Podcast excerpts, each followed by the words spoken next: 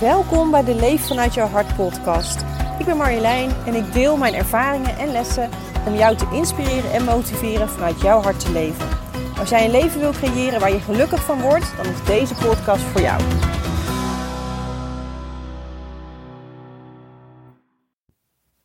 Hey, leuk dat je luistert naar weer een nieuwe podcast. Dit keer weer vanuit de tuin. Vorige week zat ik binnen door de wind, maar het is zulk mooi weer dat ik lekker buiten kan zitten. Dus dat vind ik ook wel weer heel erg leuk. En deze podcast gaat over de moestuin. En wellicht denk je, hey, waarom ga je daar een podcast over maken aan het einde van de zomer? Want hey, je begint toch meestal in de lente met je moestuin. Nou, dat komt eigenlijk omdat het dus ineens zo warm weer is. En we in een soort best wel hete Indian summer zitten. En ik daardoor gewoon heel erg geïnspireerd raakte om uh, hier toch wat over te delen. Ik zit nu ook in mijn moestuin, dus ik zit een soort van tussen mijn kruiden, mijn aardappeltjes en uh, mijn moestuinbakker, waar ik zo meer over ga vertellen. Maar uh, ja, daar ga ik het dus vandaag met jullie over hebben. En sowieso misschien goed om de wereld uit te helpen dat je per se in de lente of de zomer moet beginnen. Tuurlijk vind ik dat zelf wel de leukste periode, omdat uh, de groei er dan echt wel in zit. Maar het kan ook zeker nu. Er zijn nu genoeg soorten waar je mee kan beginnen. Zoals spinazie, sla, knoflook. De winterert komt er straks nog aan. Uh, palmkool. Nou, weet je, genoeg opties om te beginnen. Dus vandaar dacht ik, ik ga het toch gewoon doen vandaag. En wat ook goed is om te weten. Ik heb best een hele grote moestuin. Maar met moestuin bedoel ik eigenlijk gewoon alles wat maar elk plekje, gaatje wat je kunt gebruiken om je eigen groente fruit te verbouwen. Dus dat kan ook gewoon uh, één pot zijn waar je een tomatenplant in hebt. Um, dat doet er eigenlijk helemaal niet toe. Nou, even misschien uh, om een beetje het plaatje te schetsen van uh, de moestuin die ik nu heb. Het was sowieso altijd een droom van mij om een moestuin te hebben. Ik ben al heel lang gefascineerd door voeding. Ik vind dat super interessant. Ik heb er af en toe te weinig tijd voor om er meer mee bezig te zijn. Maar ik vind voeding heel interessant. Ik vind koken helemaal leuk. Dus uh, zelf je eigen groente en fruit kunnen verbouwen, dat leek me gewoon fantastisch. En ik heb het op kleine schaal al wel eens gedaan. Toen had ik een aantal komkommerplanten en tomaten. Nou, dat vond ik zo ontzettend leuk. Ik herinner me nog uh, dat ik toen een keer terugkwam van een vakantie met mijn toenmalige partner. En uh, toen hing er echt een mega komkommer aan een van de planten. En ik vond het gewoon helemaal fantastisch. Ik kon daar ook niet over ophouden, zeg maar. Zo bijzonder vond ik het dat daar uh, zo'n mega komkommer ineens hing. Ik geloof dat ik dat heel veel mensen toen heb verteld en ook heel veel foto's heb rondgestuurd van die komkommer. Uh, maar ik werd daar dus heel enthousiast van. En ik had altijd zo'n beeld van de boerderij met ook een moestuin. En die heb ik nu. En ik kan je vertellen, ik ben een tikje doorgeslagen. Hij is echt best wel groot. Ik durf echt niet te zeggen hoeveel vierkante meter. Maar hij is ruim. Er staan in totaal ook nog 1, 2, 3, 4 fruitbomen bij. Dus dat schetst misschien een beetje het plaatje van uh, de grootte.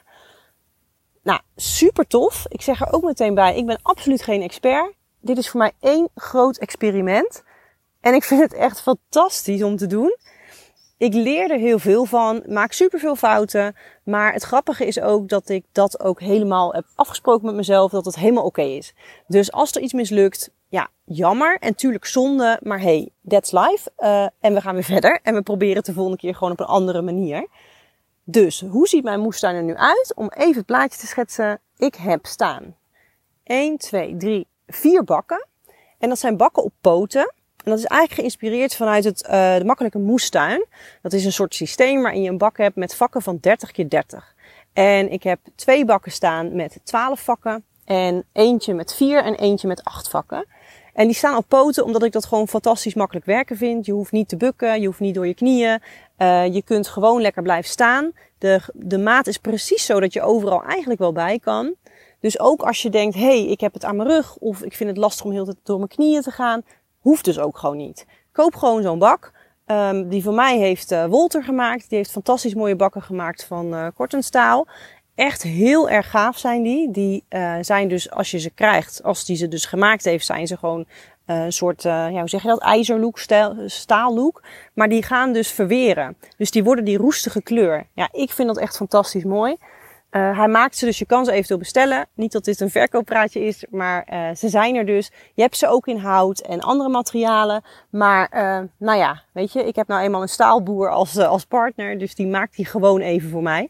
En dit is natuurlijk iets wat gewoon jaren meegaat. En hout gaat nog wel eens rotten. En ik dacht, ja, als ik dan toch die mogelijkheid heb en het ziet er fantastisch uit, dan ga ik met die bakken aan de slag.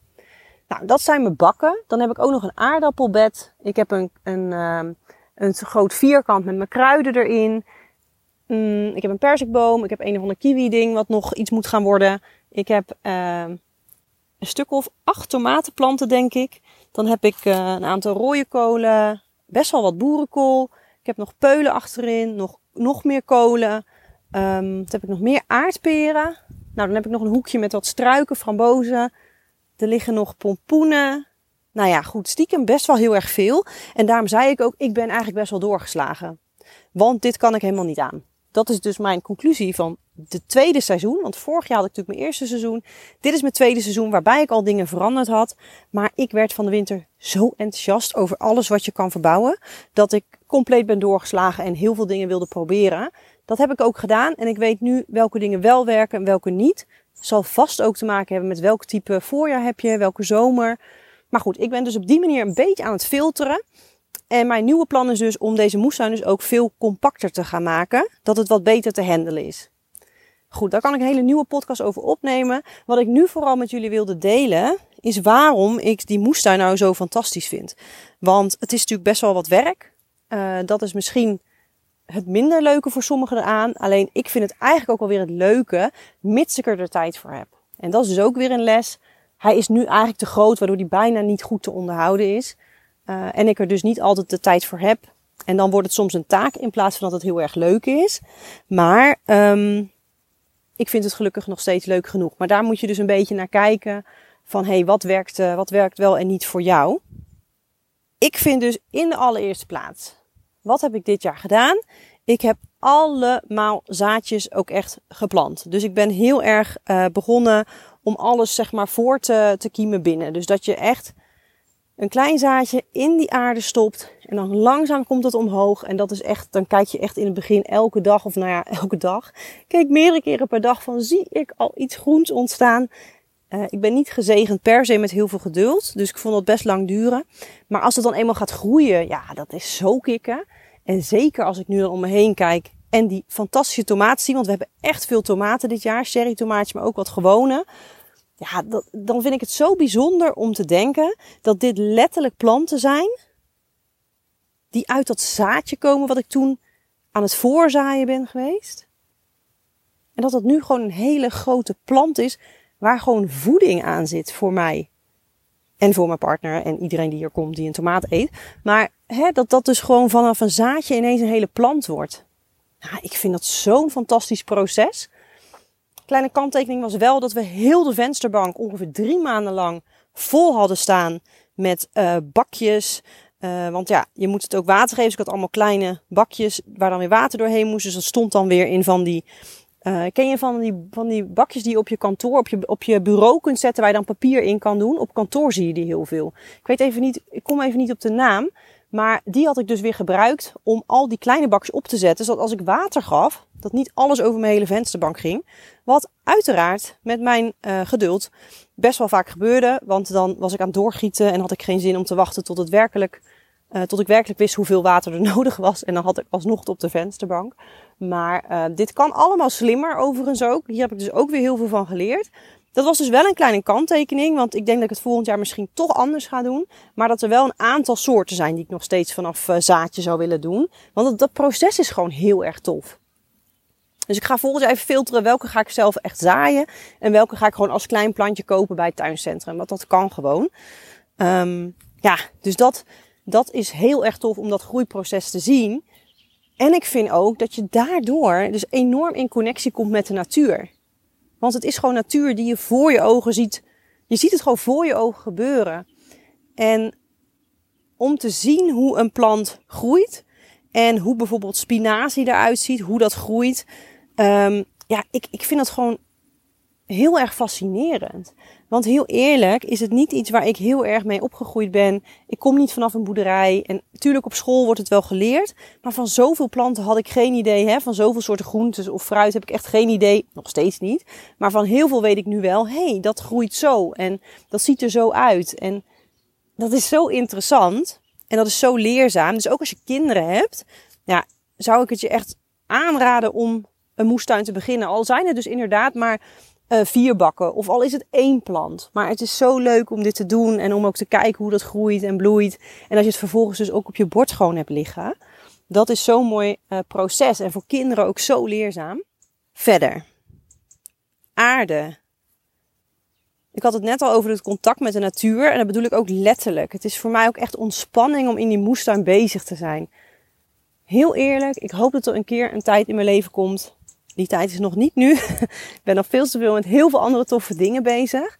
Maar soms lijkt het me echt fantastisch om gewoon heel de dag op je erf te zijn en gewoon lekker in je moestuin bezig te zijn en heerlijk overal het onkruid bij te houden. Want nou goed, jullie denken misschien nu dat ik een waanzinnig fantastische moestuin heb. En dat heb ik ook, maar hij is niet strak.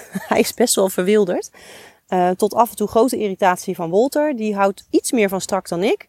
Die houdt ook wel een beetje van wilderig, maar iets minder wilderig dan hoe ik het nog prima vind.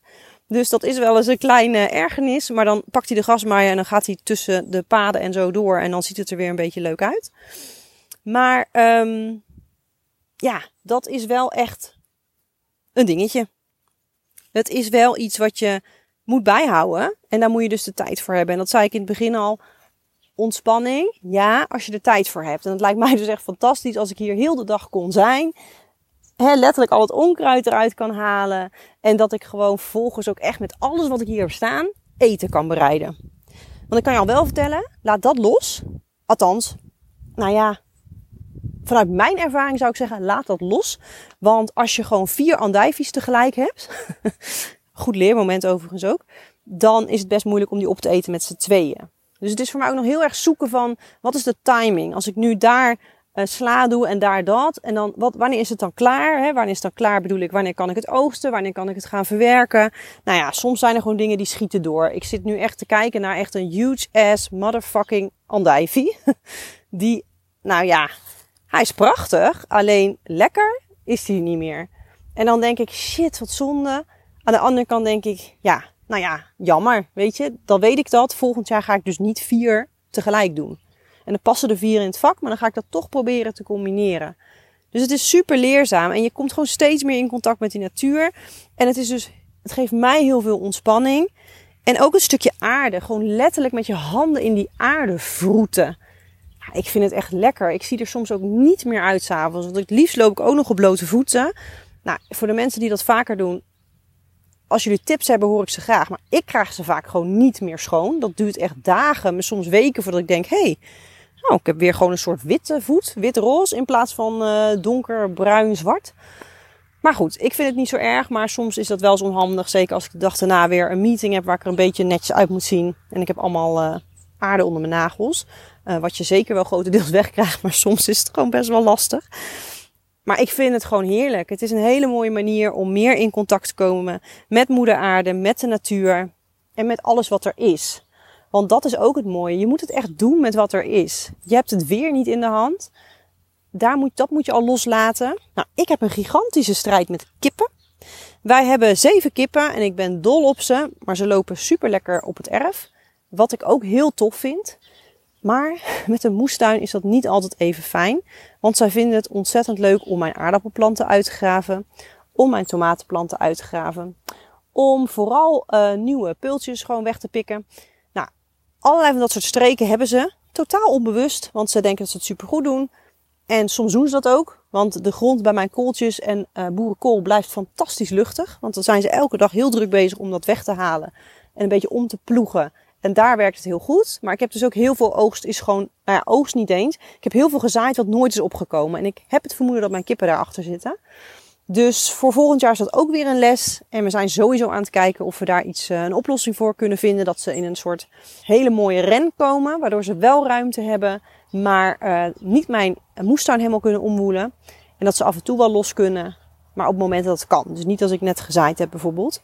En een belangrijk ander punt is dat ze ook veilig zijn voor uh, roofvogels. Dus dat is soms uitdagend. Dus je hebt wel te maken met elementen en met de dieren. En natuurlijk ook met hele kleine diertjes die je gewoon niet ziet. Die ineens je hele net uh, iets groeiende boerenkool ineens wegeten. Ja, snijbiet bijvoorbeeld dit jaar is bij mij echt niet gelukt. Dat werd echt volledig opgegeten door ik weet nog steeds niet wat.